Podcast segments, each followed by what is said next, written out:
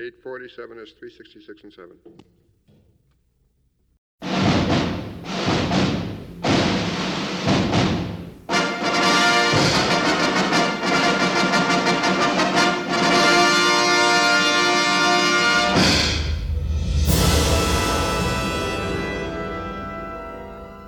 Hello and welcome to A Score to Settle, a podcast about movie and TV music. I'm your host, Brian McVicker. Each episode, I focus on music composed for film and television, whether through analyzing a specific score, taking a deep dive into a particular composer's work, or by way of interviews with guests, both those in the industry and also fellow fans. This is an episode topic that I had considered covering last year, but with the release of the new movie Prey on Hulu, it seems more appropriate now to take a listen to music for the Predator film series. Initially, my thought had been to cover both Alien and Predator franchises together, since there is a point of intersection between them via the two Alien vs. Predator movies. I set that idea aside um, as I ended up mentioning Alien and Aliens among the titles featured in my science fiction movie music series. So, this still left the Predator series as fair game to which I could devote an entire episode. What I'd like to attempt is to identify the themes and approach taken by composer Alan Silvestri for the 1987 original, how this model was followed quite closely in the sequels, and then how Prey charts new musical territory while only subtly tipping its hat to Silvestri.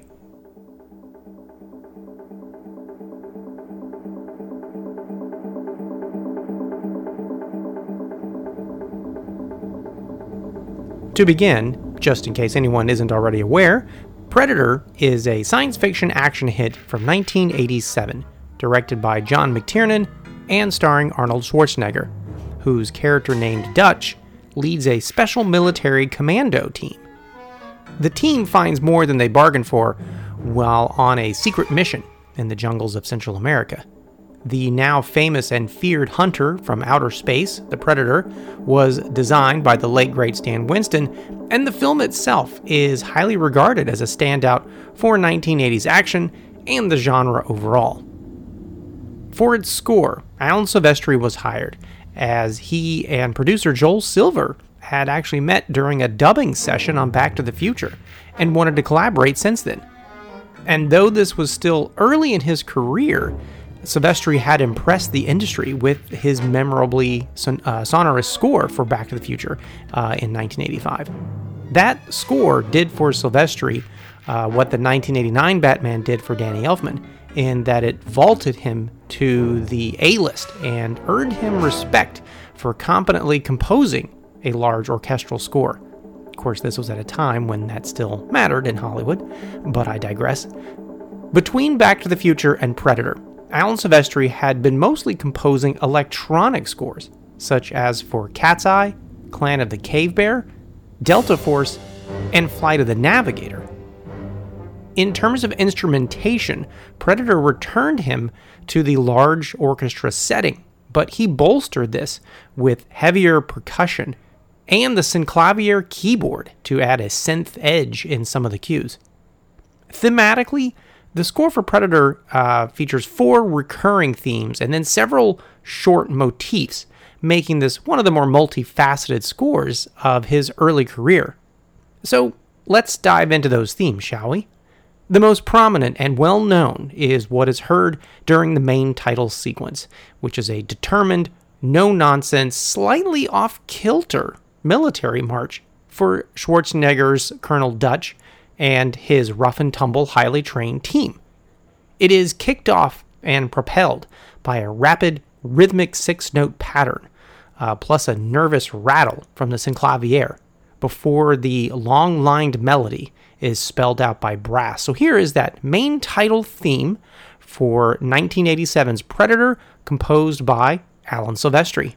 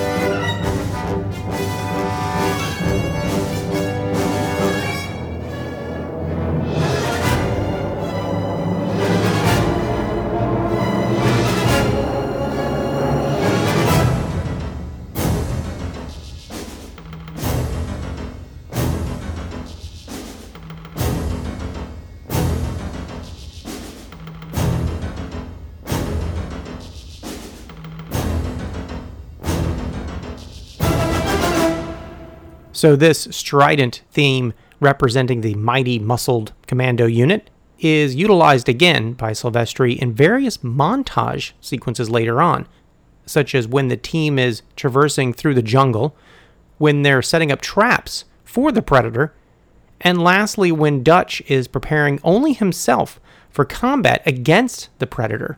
Now, this latter variation of the theme is heard here in the cue called Battle Plans. So, again, this is some of Silvestri's music for 1987's The Predator. This is from the cue called Battle Plans, where you can hear that main theme being expressed again.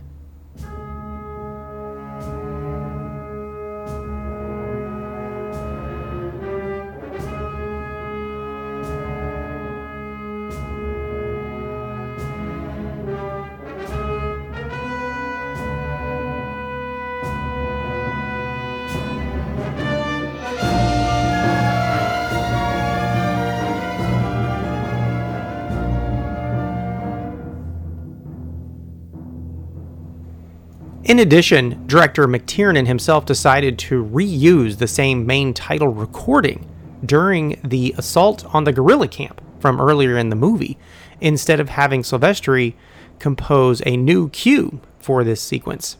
I'm not sure if this was in a, a situation where they had agreed that there wouldn't be any music for that assault sequence, and McTiernan possibly changed his mind, or it was just too late in the production, uh, in the post production process for Silvestri to come back and compose any new music for that assault sequence. So you'll basically just hear the same recording from the main title of that theme. As an aside, many of the cues, as written and recorded, are often sliced, diced, edited, and dropped around the film as if they were library tracks. But the music, like Schwarzenegger, is strong enough to withstand being knocked around in such a manner, and the music is always punching up every scene wonderfully.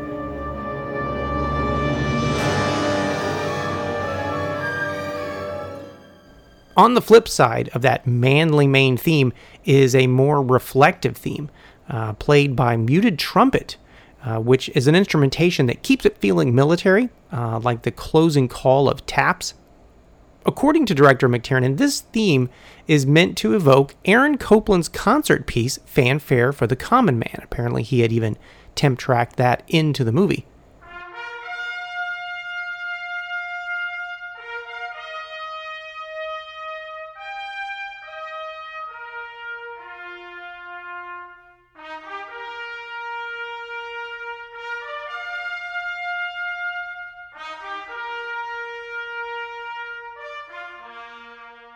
It's heard underscoring uh, the character uh, Mac, who, is quite mournful as he stays watch over the body of his felled friend Blaine. And it is also used at the close of the film, accompanying a mythic shot of Dutch emerging unbeaten from the jungles. It seems to represent possibly a sense of duty in the face of certain sacrifice. But here is that reflective muted trumpet theme uh, from the cue called He's My Friend.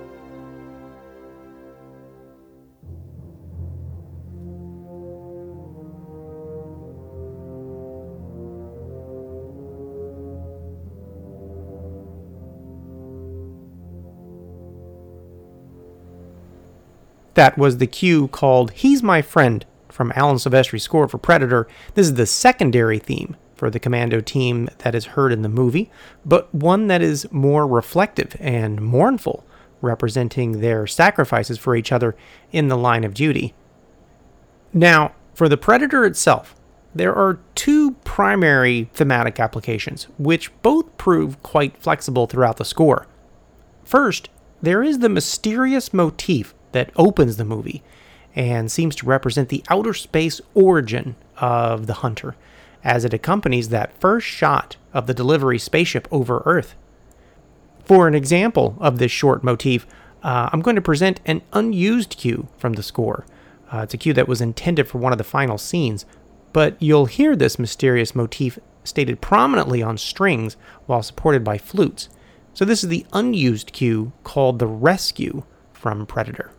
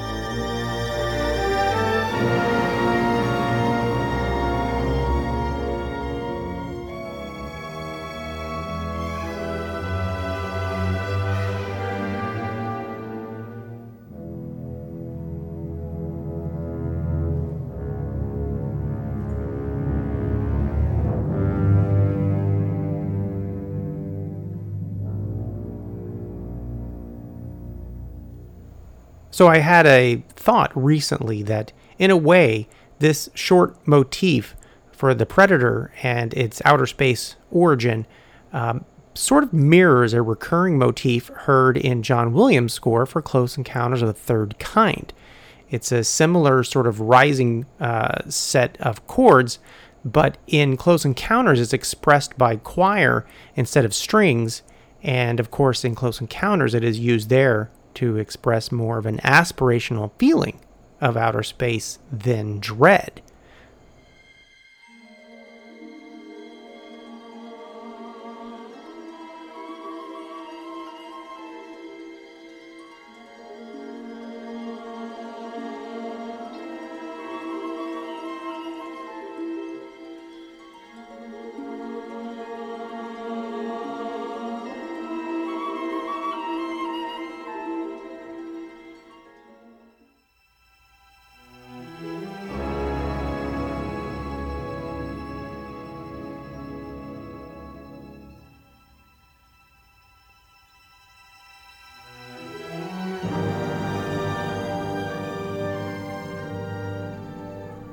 In researching this episode, I came across an old interview with Alan Silvestri. Uh, it was an interview between him and uh, journalist Randall Larson, where Silvestri himself described this motif as uh, representing the legend of the alien hunter. Um, and it's interesting because it is uh, expanded upon in this cue uh, called The Waiting which is a scene, a scene, during which the character of Anna is explaining the ancient local folklore about the predator and how it would hunt. Um, so this is the cue, the waiting, where we can again hear a variation of that opening mysterious motif for the predator.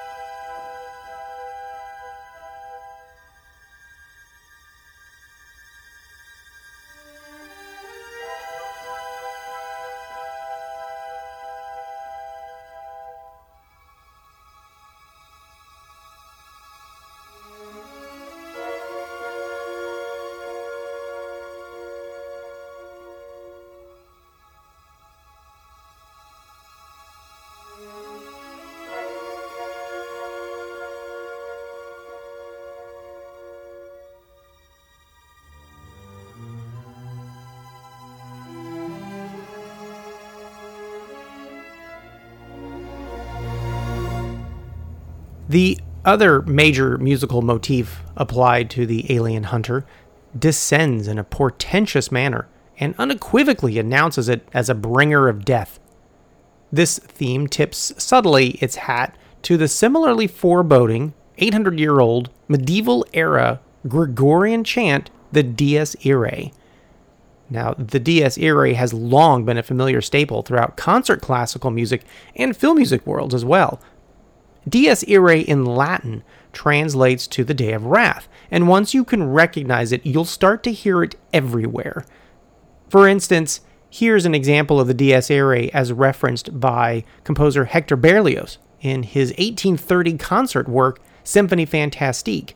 It is heard here interpreted uh, on low brass, low woodwinds, and tubular bells.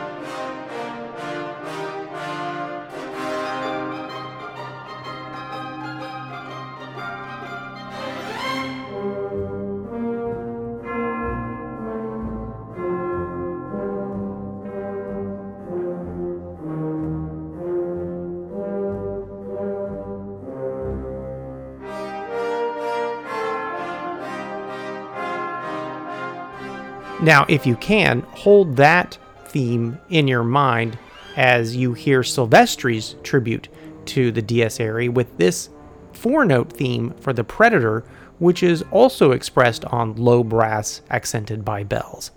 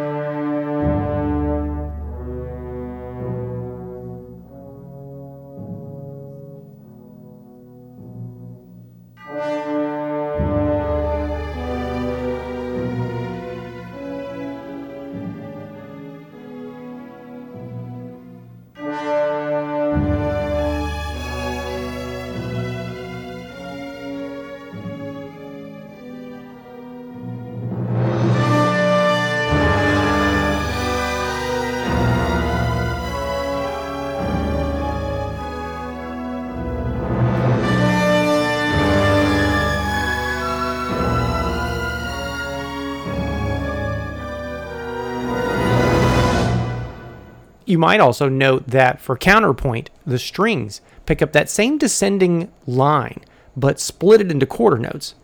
Uh, this theme helps keep the predator a constant threat in the movie, even when not seen on screen as much. And it receives several powerful interpretations, uh, such as when it and Dutch finally move towards their big confrontation in the third act.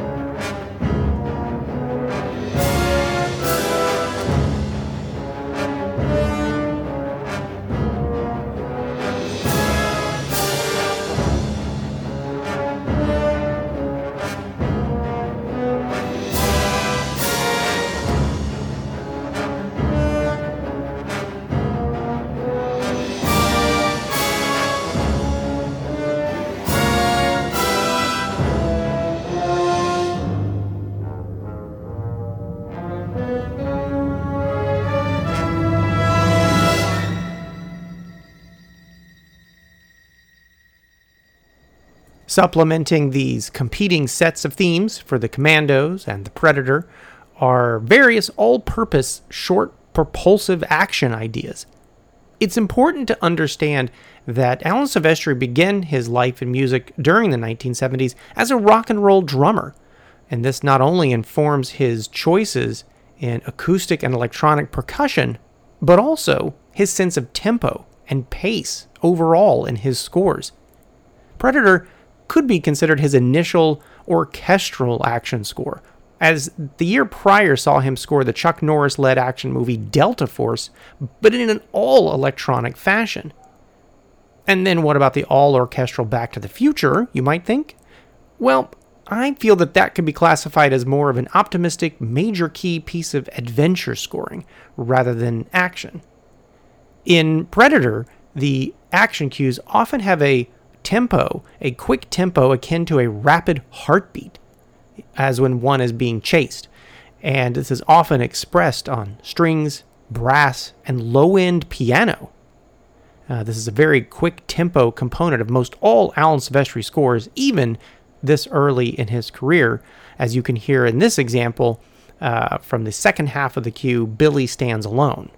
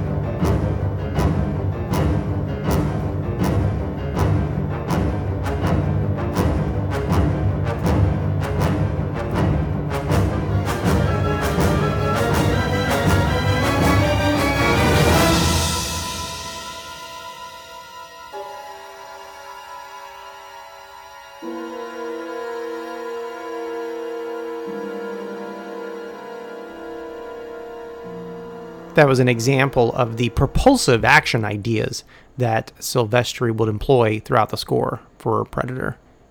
Now, following the explosive climax of the movie, the score, as heard, actually wraps up with cues tracked from earlier. That would be the mournful solo muted trumpet theme, followed by the main title march, of course, both representing the commando team and Dutch.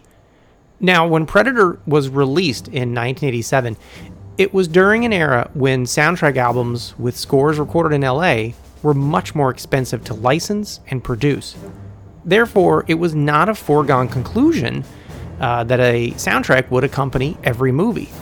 Predator fell into this abyss of big movies with no score album release.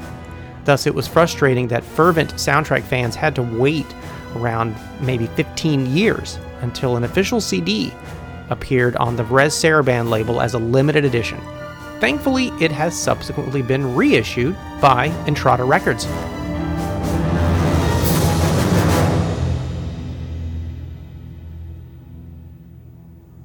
It was during the 1980s when sequels became much more prominent, especially when many of them were performing better than the original installments. In decades past, Hollywood often saw sequels as a bit of an embarrassment, uh, but if we're looking at just the action genre movies in the 1980s, uh, movies such as Rocky 3 and Rocky 4, Beverly Hills Cop 2, and Lethal Weapon 2 all rallied bigger audiences than the initial entries in their respective series.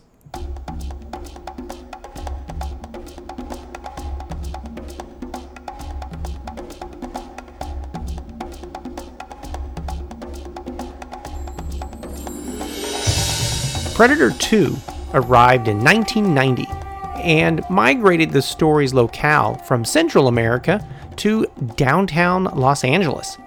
There were changes in cast and crew. For instance, the director here is Australian Stephen Hopkins, while the lead character is LA detective Mike Harrigan, as played by noted actor Danny Glover. Glover was fresh off of Lethal Weapon 1 and 2 and the color purple from the previous few years. Thankfully, composer Alan Silvestri was asked to return, and he brought with him most of the thematic material from the first score. Some orchestration and instrumentation differences can be noticed, however. First, the orchestra itself is different, as instead of being recorded at Fox with LA based session players, the Predator 2 score was recorded at Lucasfilm's Skywalker Sound in Marin County with a freelance group of players called the Skywalker Symphony.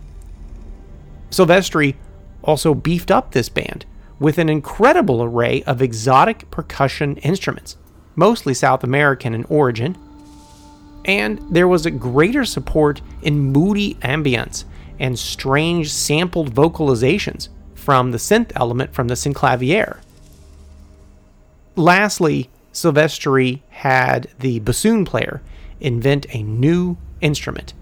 This was called the hozoon, as it was a homemade derivation of the bassoon, but instead was a garden hose played with the reed from a bassoon, hence the name hozoon. A compelling example of all of these elements being employed wonderfully together is in the cue called Truly Dead, which showcases a new theme Silvestri composed for the sequel. It's an ominous and funereal piece, underscoring the death of the eccentric character King Willie. The percussion is relentless, buoyed by male choir and the wailing strangulations of the hozoon. The original Dies Irae Predator theme plays in counterpoint during the final minute or so. So, again, this is part of the cue called Truly Dead from Alan Silvestri's score for Predator 2.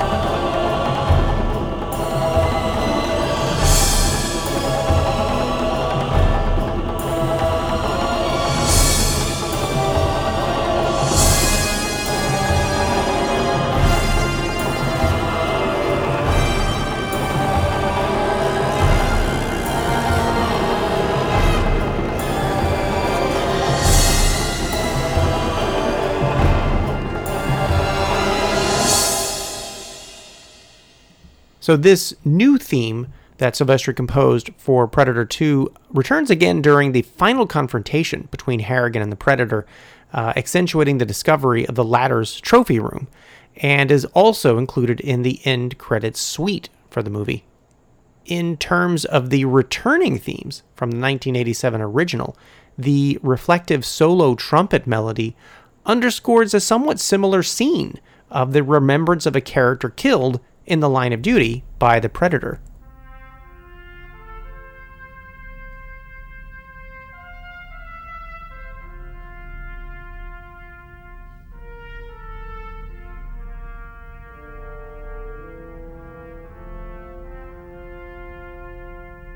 The main military march theme also reappears frequently, sometimes just as the six note percussion pattern, and other times with the melody on low brass.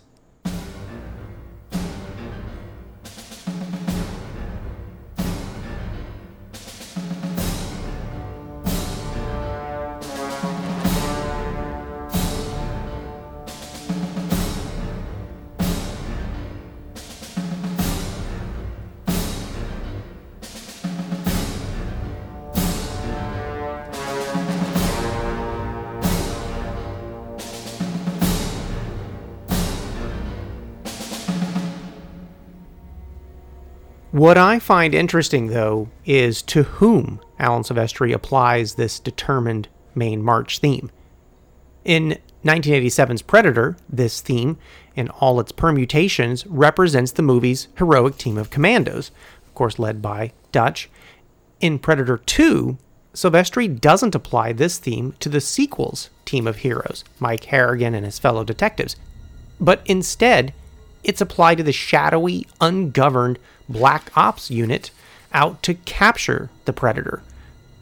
This team is led by the unpredictable Gary Busey and represents almost a chaotic neutral in the movie's overall dynamic.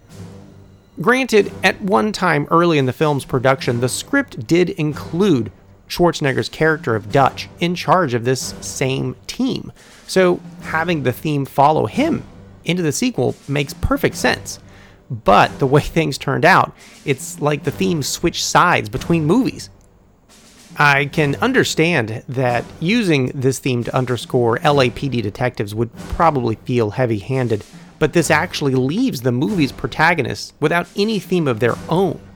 What we have here is a score where all the bad guys receive specific musical identities, but not the good guys, leaving us sort of without a sense of triumph even as Harrigan emerges victorious. Although I must say that the performance of the main title Predator March heard at the close of this sequel is absolutely the most rousing version yet.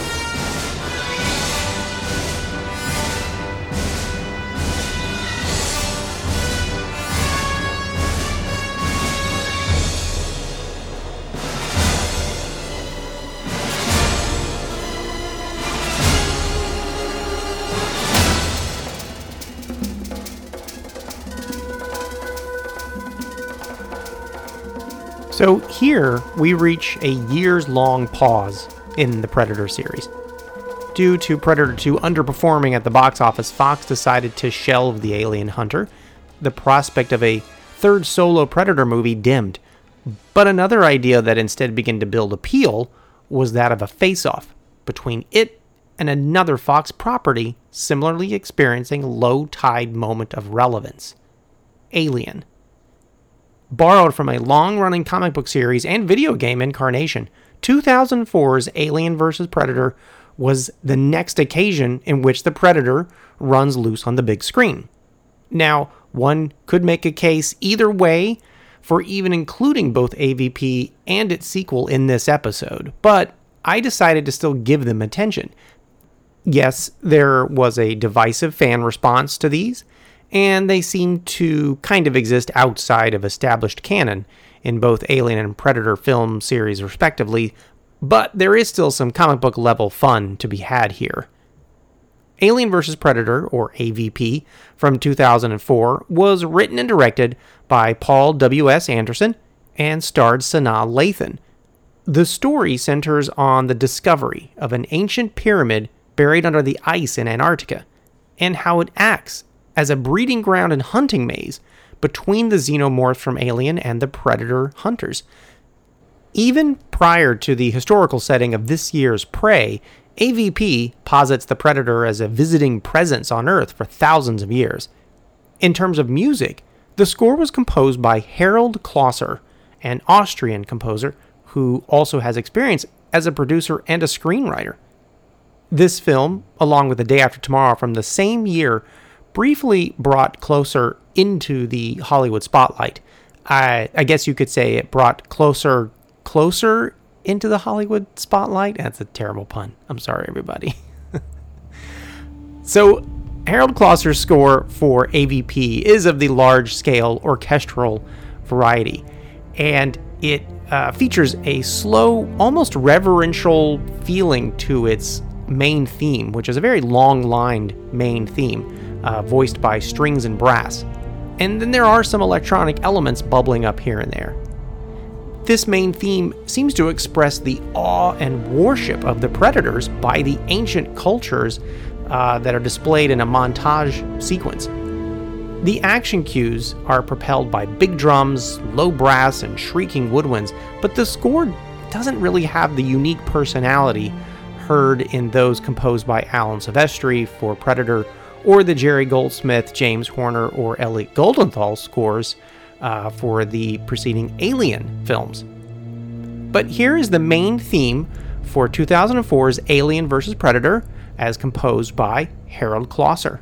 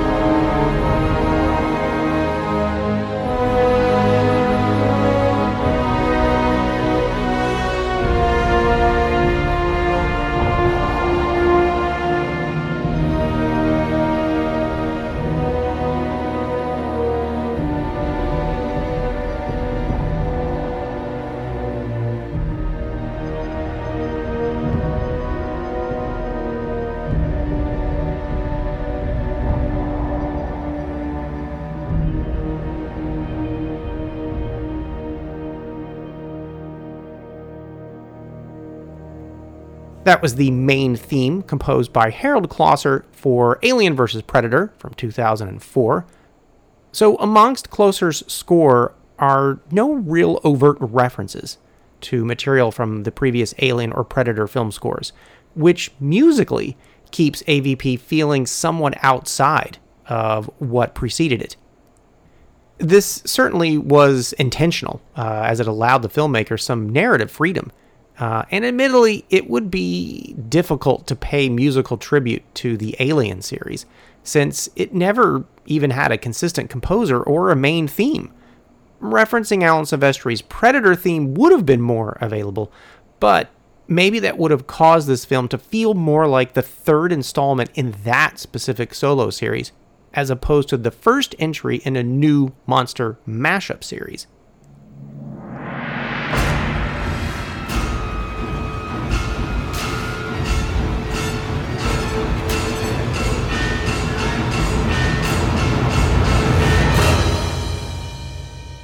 AVP made quite a splash at the box office, and so three years later, in 2007, the sequel was birthed AVP Requiem. Written by Shane Salerno and directed by the brothers Strause, the plot here directly follows its predecessor and has the departing Predator spaceship crash land in Colorado.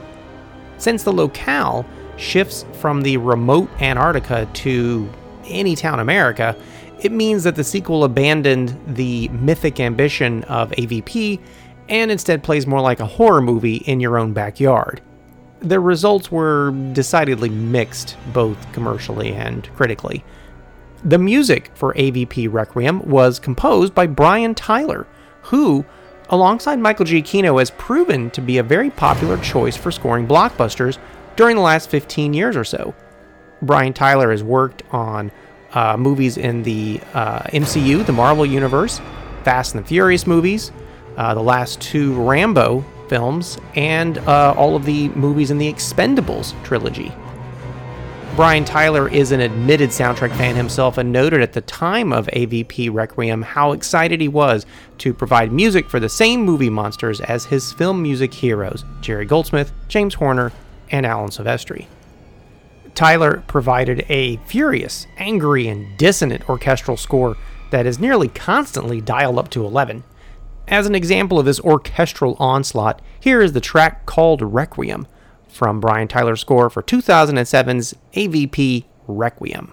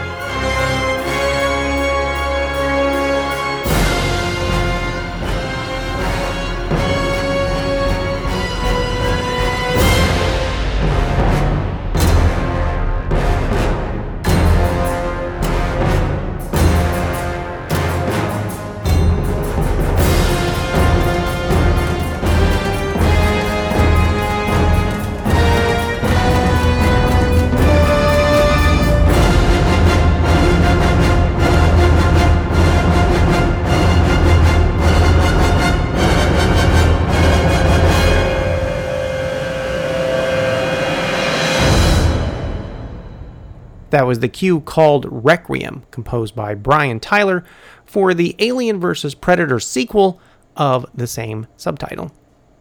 Now, as with the first Alien vs. Predator score, there are not really any overt quotations or references uh, from the scores for the previous Alien and Predator movies, although Tyler does attempt to evoke them through specific chord progressions and cadences and also instrumentation choices.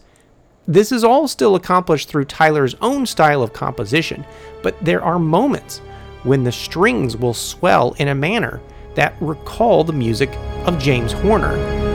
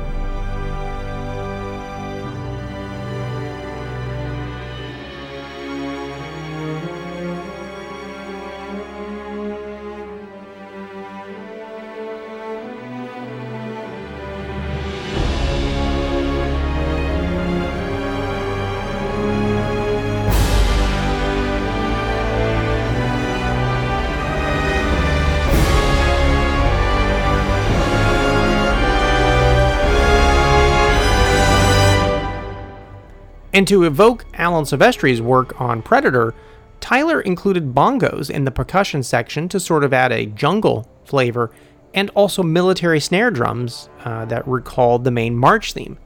In this cue called Predator Arrival, see if you can detect how its closing moments attempt to mirror that main commando theme from Predator.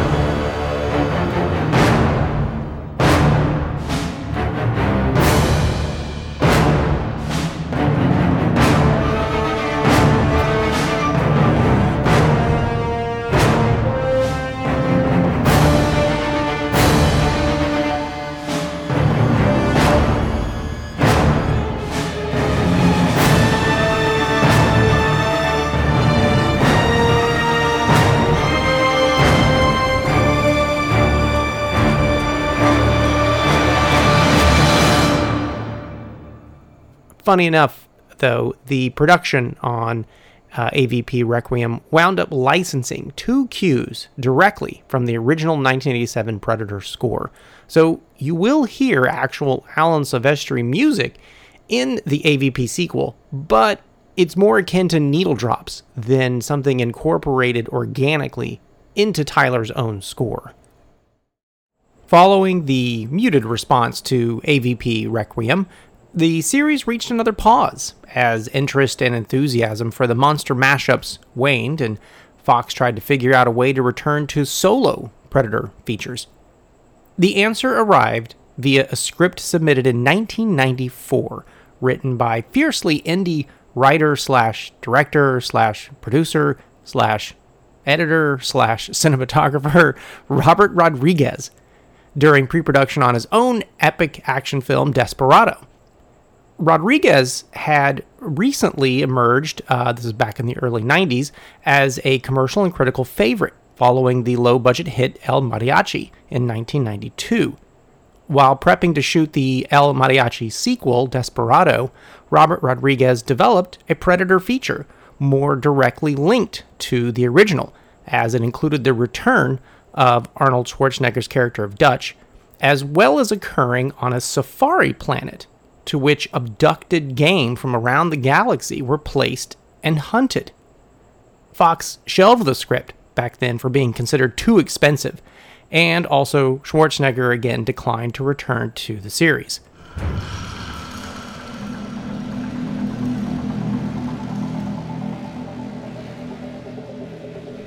So the studio dusted off the script in 2009 and decided that this was now the path to follow to revitalize the franchise. While Rodriguez was hired to produce and update his story, the resulting picture, titled Predators, was directed by Hungarian Nimrod Antal with a screenplay by Alex Litvak and Michael Finch. The eclectic cast includes Adrien Brody, Laurence Fishburne, and Danny Trejo, and the music is composed by John Debney Debney is a composer who had collaborated previously with Robert Rodriguez on his own directorial features, Spy Kids 1 and 2. Because the goal with this installment was for it to look and feel closely connected to the McTiernan directed original, Debney was allowed to hew closely to Alan Silvestri's musical motifs and his compositional style overall. Much like Don Davis's work, on Jurassic Park 3 with crafting a new score that both referenced John Williams' themes outright and also Williams' overall style and approach. In Predators, John Debney skillfully incorporated Silvestri's themes, motifs, and instrumentation, and also composed a score that kinda has the sound of a Silvestri score from that 80s 90s era. Listen to this bristling action cue called Predator Attack and tell me that it doesn't sound as if Alan Silvestri himself returned for a third time to the series, especially as we hear the Predator theme and the Commando March themes musically battle it out.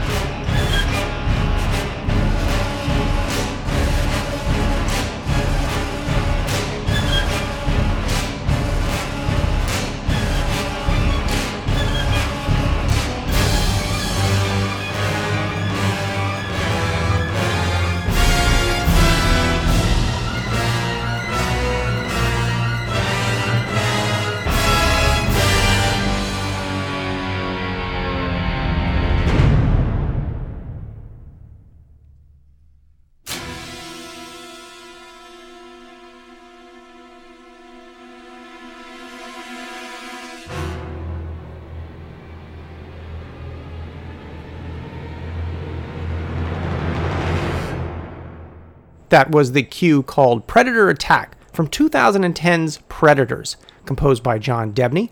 And yes, that was a searing electric guitar that you heard there, uh, as it's a color that Debney threads throughout this score to surprisingly great effect. For another example of Debney incorporating Silvestri's uh, original Predator material, we have the cue called Hanzo's Last Stand.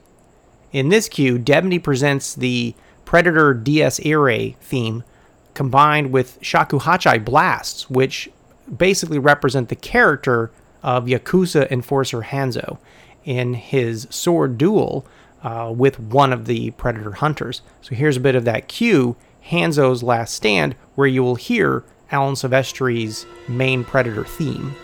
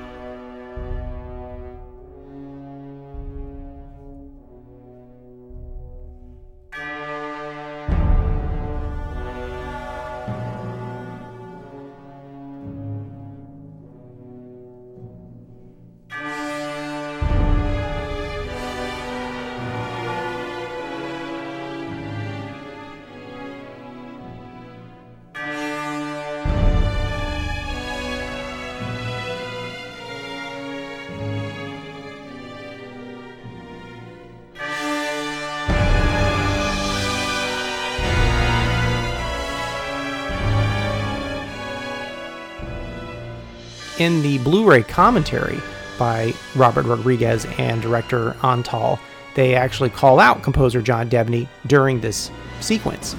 And they mention how exciting it was that Debney was able to pull from the Fox library the original charts and the original score sheets from Silvestri's scores. And they don't specify whether it was from the original Predator in 87 or Predator 2 in 1990. But they mention how wonderful it was that Debney could refer to the original score sheets to bring that level of authenticity to his score for Predators. And for one more example of how well Debney imbues the score here with a feeling of Silvestri, I wanted to present this cue from later in the film called She's Paralyzed. Um, and it's a cue in which Debney shifts marvelously between his own suspense material and Silvestri's Predator action motifs. You'll even hear that indelible death rattle sample that was produced by the Synclavier keyboard. For time purposes, since it's a lengthy cue, I'm going to present an edited version of this cue. But again, this is the cue called She's Paralyzed, composed by John Debney with material from Alan Silvestri for Predators from 2010.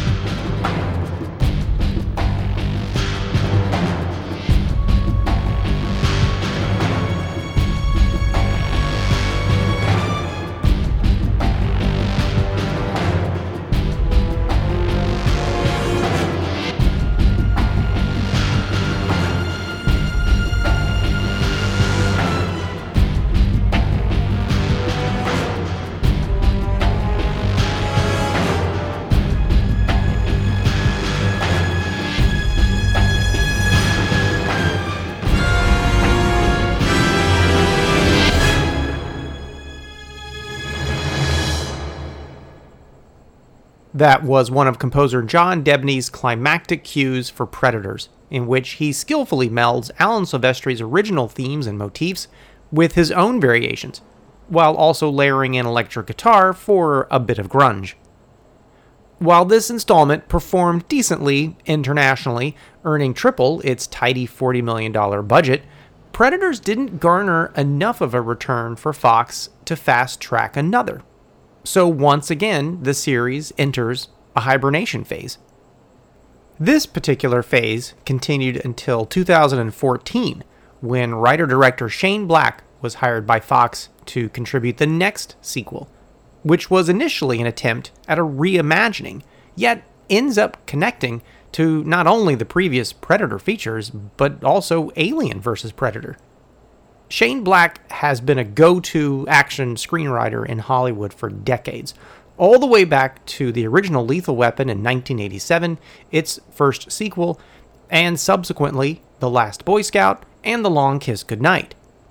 His work as a director includes Kiss Kiss Bang Bang in 2005 and Iron Man 3 in 2013.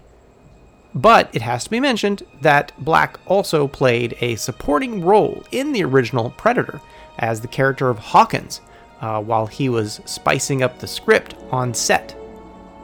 Titled The Predator, the 2018 release follows these ex soldiers, scientists, and a secret government military force going up against both the classic versions of the alien hunter and also enhanced giant super predators.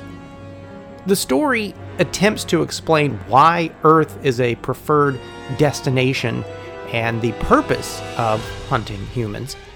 As with Robert Rodriguez's entry, the stated goal here was again to echo the feel of the original, and again, the production tried and failed to woo Arnold Schwarzenegger back as Dutch. But musically, at least, they still paid great homage to Alan Silvestri.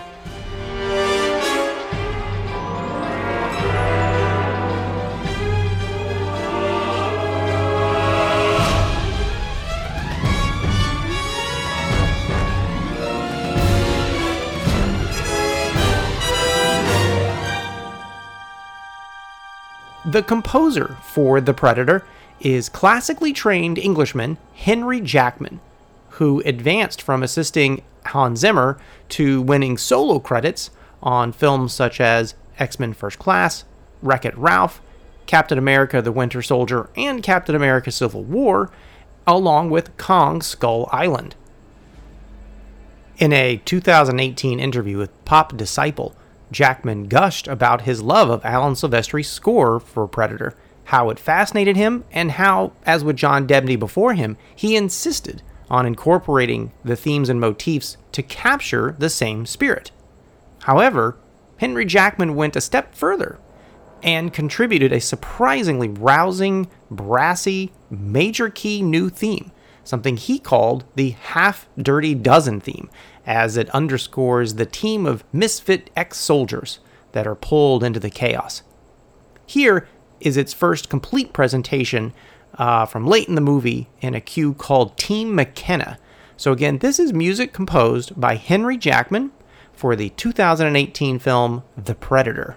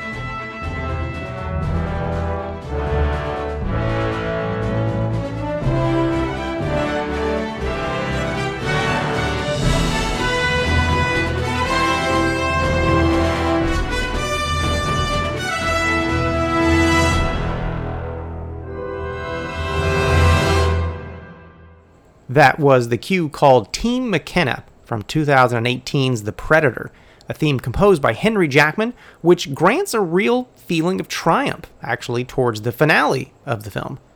In addition to this new theme, Jackman also adds a rather flexible, circular secondary theme, uh, which is attributed to the genius level kid character named Rory. And it's a theme that can be heard in a very fragile piano rendition early on, uh, then in these nervously shifting string passages and French horn statements. So check out these two cues for this secondary theme from The Predator. These are two cues, uh, one called Rory and one called Alien Abduction. Again, this is music by Henry Jackman for The Predator.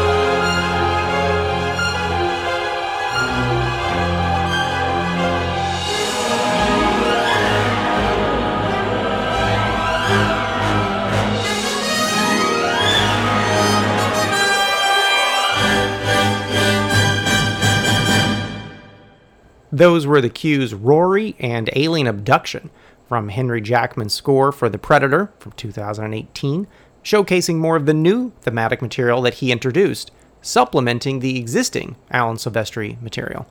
There was also a brief quote on trumpet heard there of the Team McKenna melody, which is a great tease into this last cue that I want to present, a cue called The Last Stand. This is a cue which features some really triumphant expressions of the Team McKenna theme, which at times sounds as if it could come from an Avengers movie. Here is the cue called The Last Stand. It's composed by Henry Jackman.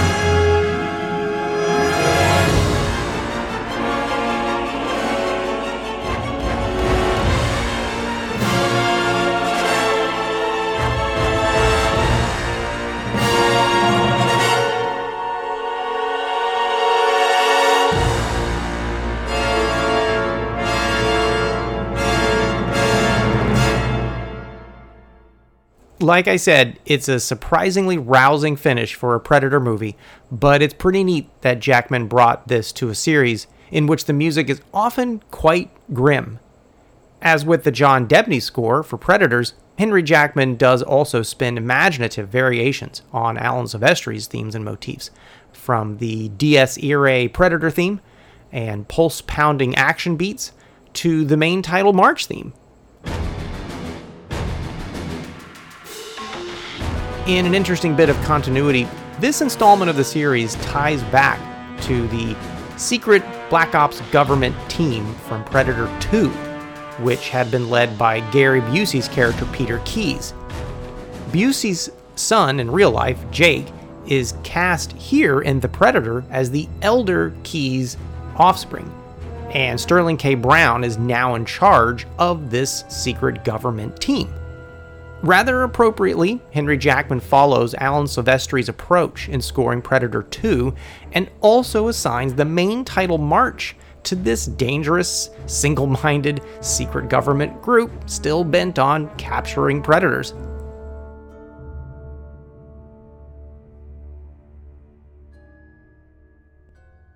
2018's The Predator earned more at the box office than the previous entry from 2010, yet had cost twice as much to produce. In addition, the overall positive critical response to Robert Rodriguez's installment was nowhere to be found for Shane Black's, which experienced some dismal reviews. And so, with another four year hiatus, here's when we reach the latest entry in this series, the one that has basically broken the mold for what fans and audiences thought they could expect from a Predator movie.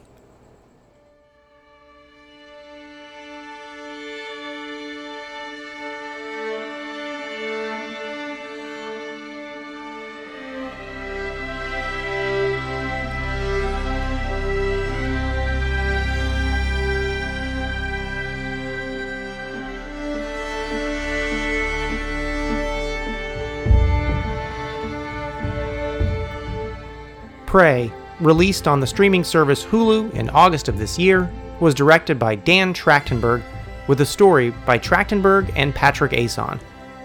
It features a cast of Indigenous and First Nations actors, while the music is composed by Sarah Schachner, both of these being trend setting choices for the genre and the industry overall. Who could have imagined that a Predator film be driven by a personal coming of age story of a young Comanche woman who is eager to prove herself to the tribe. The film eschews almost every expected aspect of the long running series, including winding back its setting from present day to North America of the 18th century. When considered alongside surprising entries in other long running film series, Prey is akin to 1969's On Her Majesty's Secret Service and 2006's Casino Royale for James Bond, 2005's Batman Begins, Rise of the Planet of the Apes from 2011, and perhaps Wes Craven's New Nightmare, as these are the films that bucked the recurring trends and tropes of their respective series. In Prey, Amber Midthunder portrays young Naru, who yearns to be a hunter like her brother Taabe, and takes it upon herself to investigate mysterious occurrences seen in the sky. This is an adventure that brings her into conflict with a visiting hunter from outer space. With this movie being a more small scaled emotional period piece, composer Sarah Schachner responded with a score to match, winnowed down to strings, native percussion and wind instruments, and several solo vocalists. With such a small ensemble, this results in a more raw and intimate feel to each music cue, where you can discern each instrumental voice that's happening in the musical dialogue. For an example of this approach, here is the cue called Cruel Delight. Again, this is music composed by Sarah Schachner for Prey from 2022.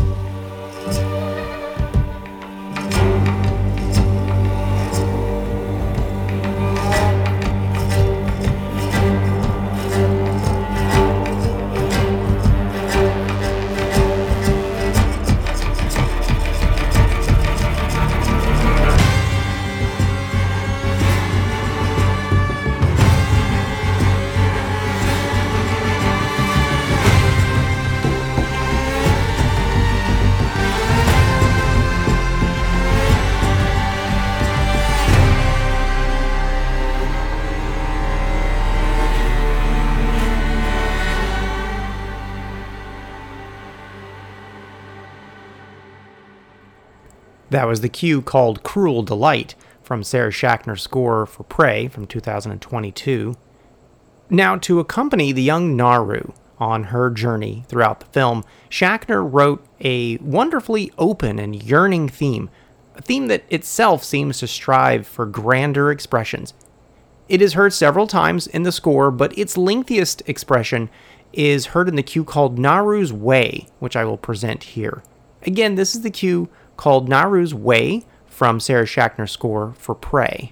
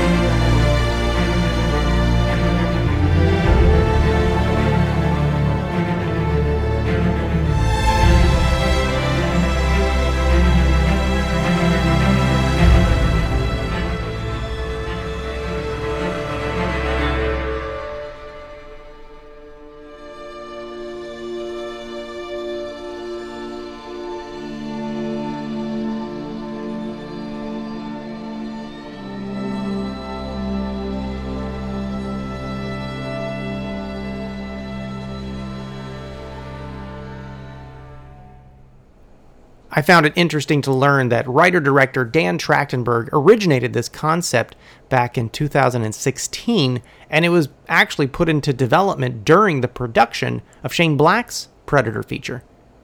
And then to help advise and consult on the historical accuracy representative of the film's time period, the producer Jane Myers' own Comanche heritage was invaluable. For the music, director Trachtenberg had been impressed with Sarah Schachner's score for the video game Assassin's Creed and sought her out.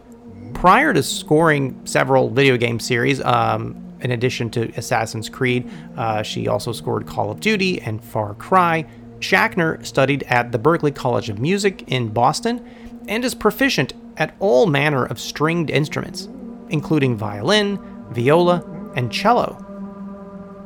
Schachner's score for Prey, like the film itself, is often quite the antithesis of the music composed previously for the Predator series, which, as we've heard today, is front loaded with large orchestral acrobatics, brass led themes, and hossoons. Texturally, though, you could draw some comparisons to um, 1987's original orchestral score, as thanks to its transparent orchestrations, there are similar moments for solo instruments to be heard clearly, so that the intimate musical dialogue is discernible there as it is in Prey. But outright references to Silvestri are minimal, other than a raw, scraping string interpretation of the rapid six note rhythm figure that kicks off the Predator main title. See if you can hear it right here at the start of this cue called Predator Instinct.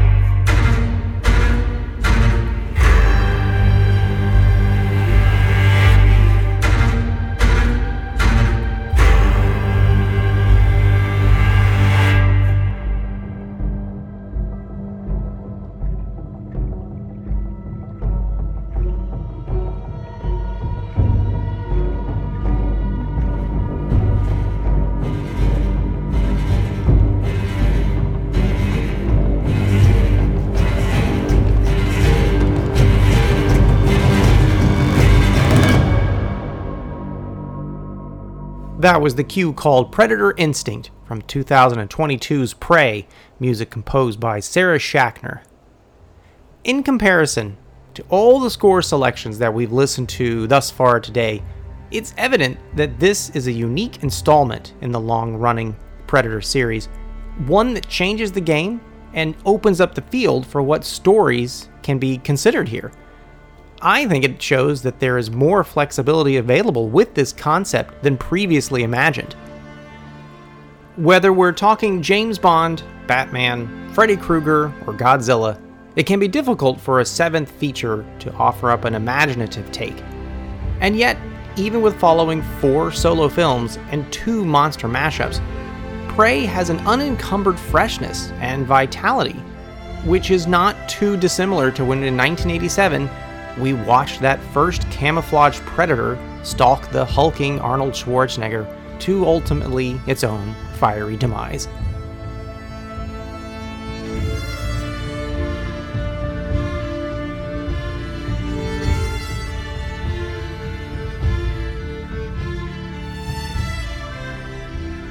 I want to thank everyone for listening to this episode of the podcast, joining me as I explore the music for the Predator film franchise. Hopefully, you found it engaging and enlightening. And if you're at all curious as to how I might personally rank all the Predator movies, I don't really have a solid response uh, since I'm not very good at ranking favorites. However, I can reveal that I only ever watched Aliens vs. Predator Requiem once, and have never felt inclined to revisit it, unlike all the others, so that might be revealing.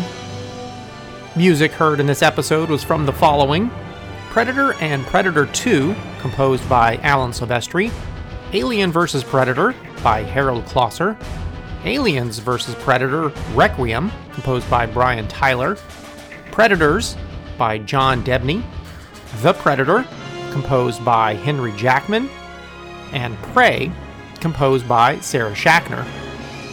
Also, there were excerpts from Symphony Fantastique, Opus 14, composed by Hector Berlioz, Fanfare for the Common Man by Aaron Copland, and Close Encounters of the Third Kind by John Williams.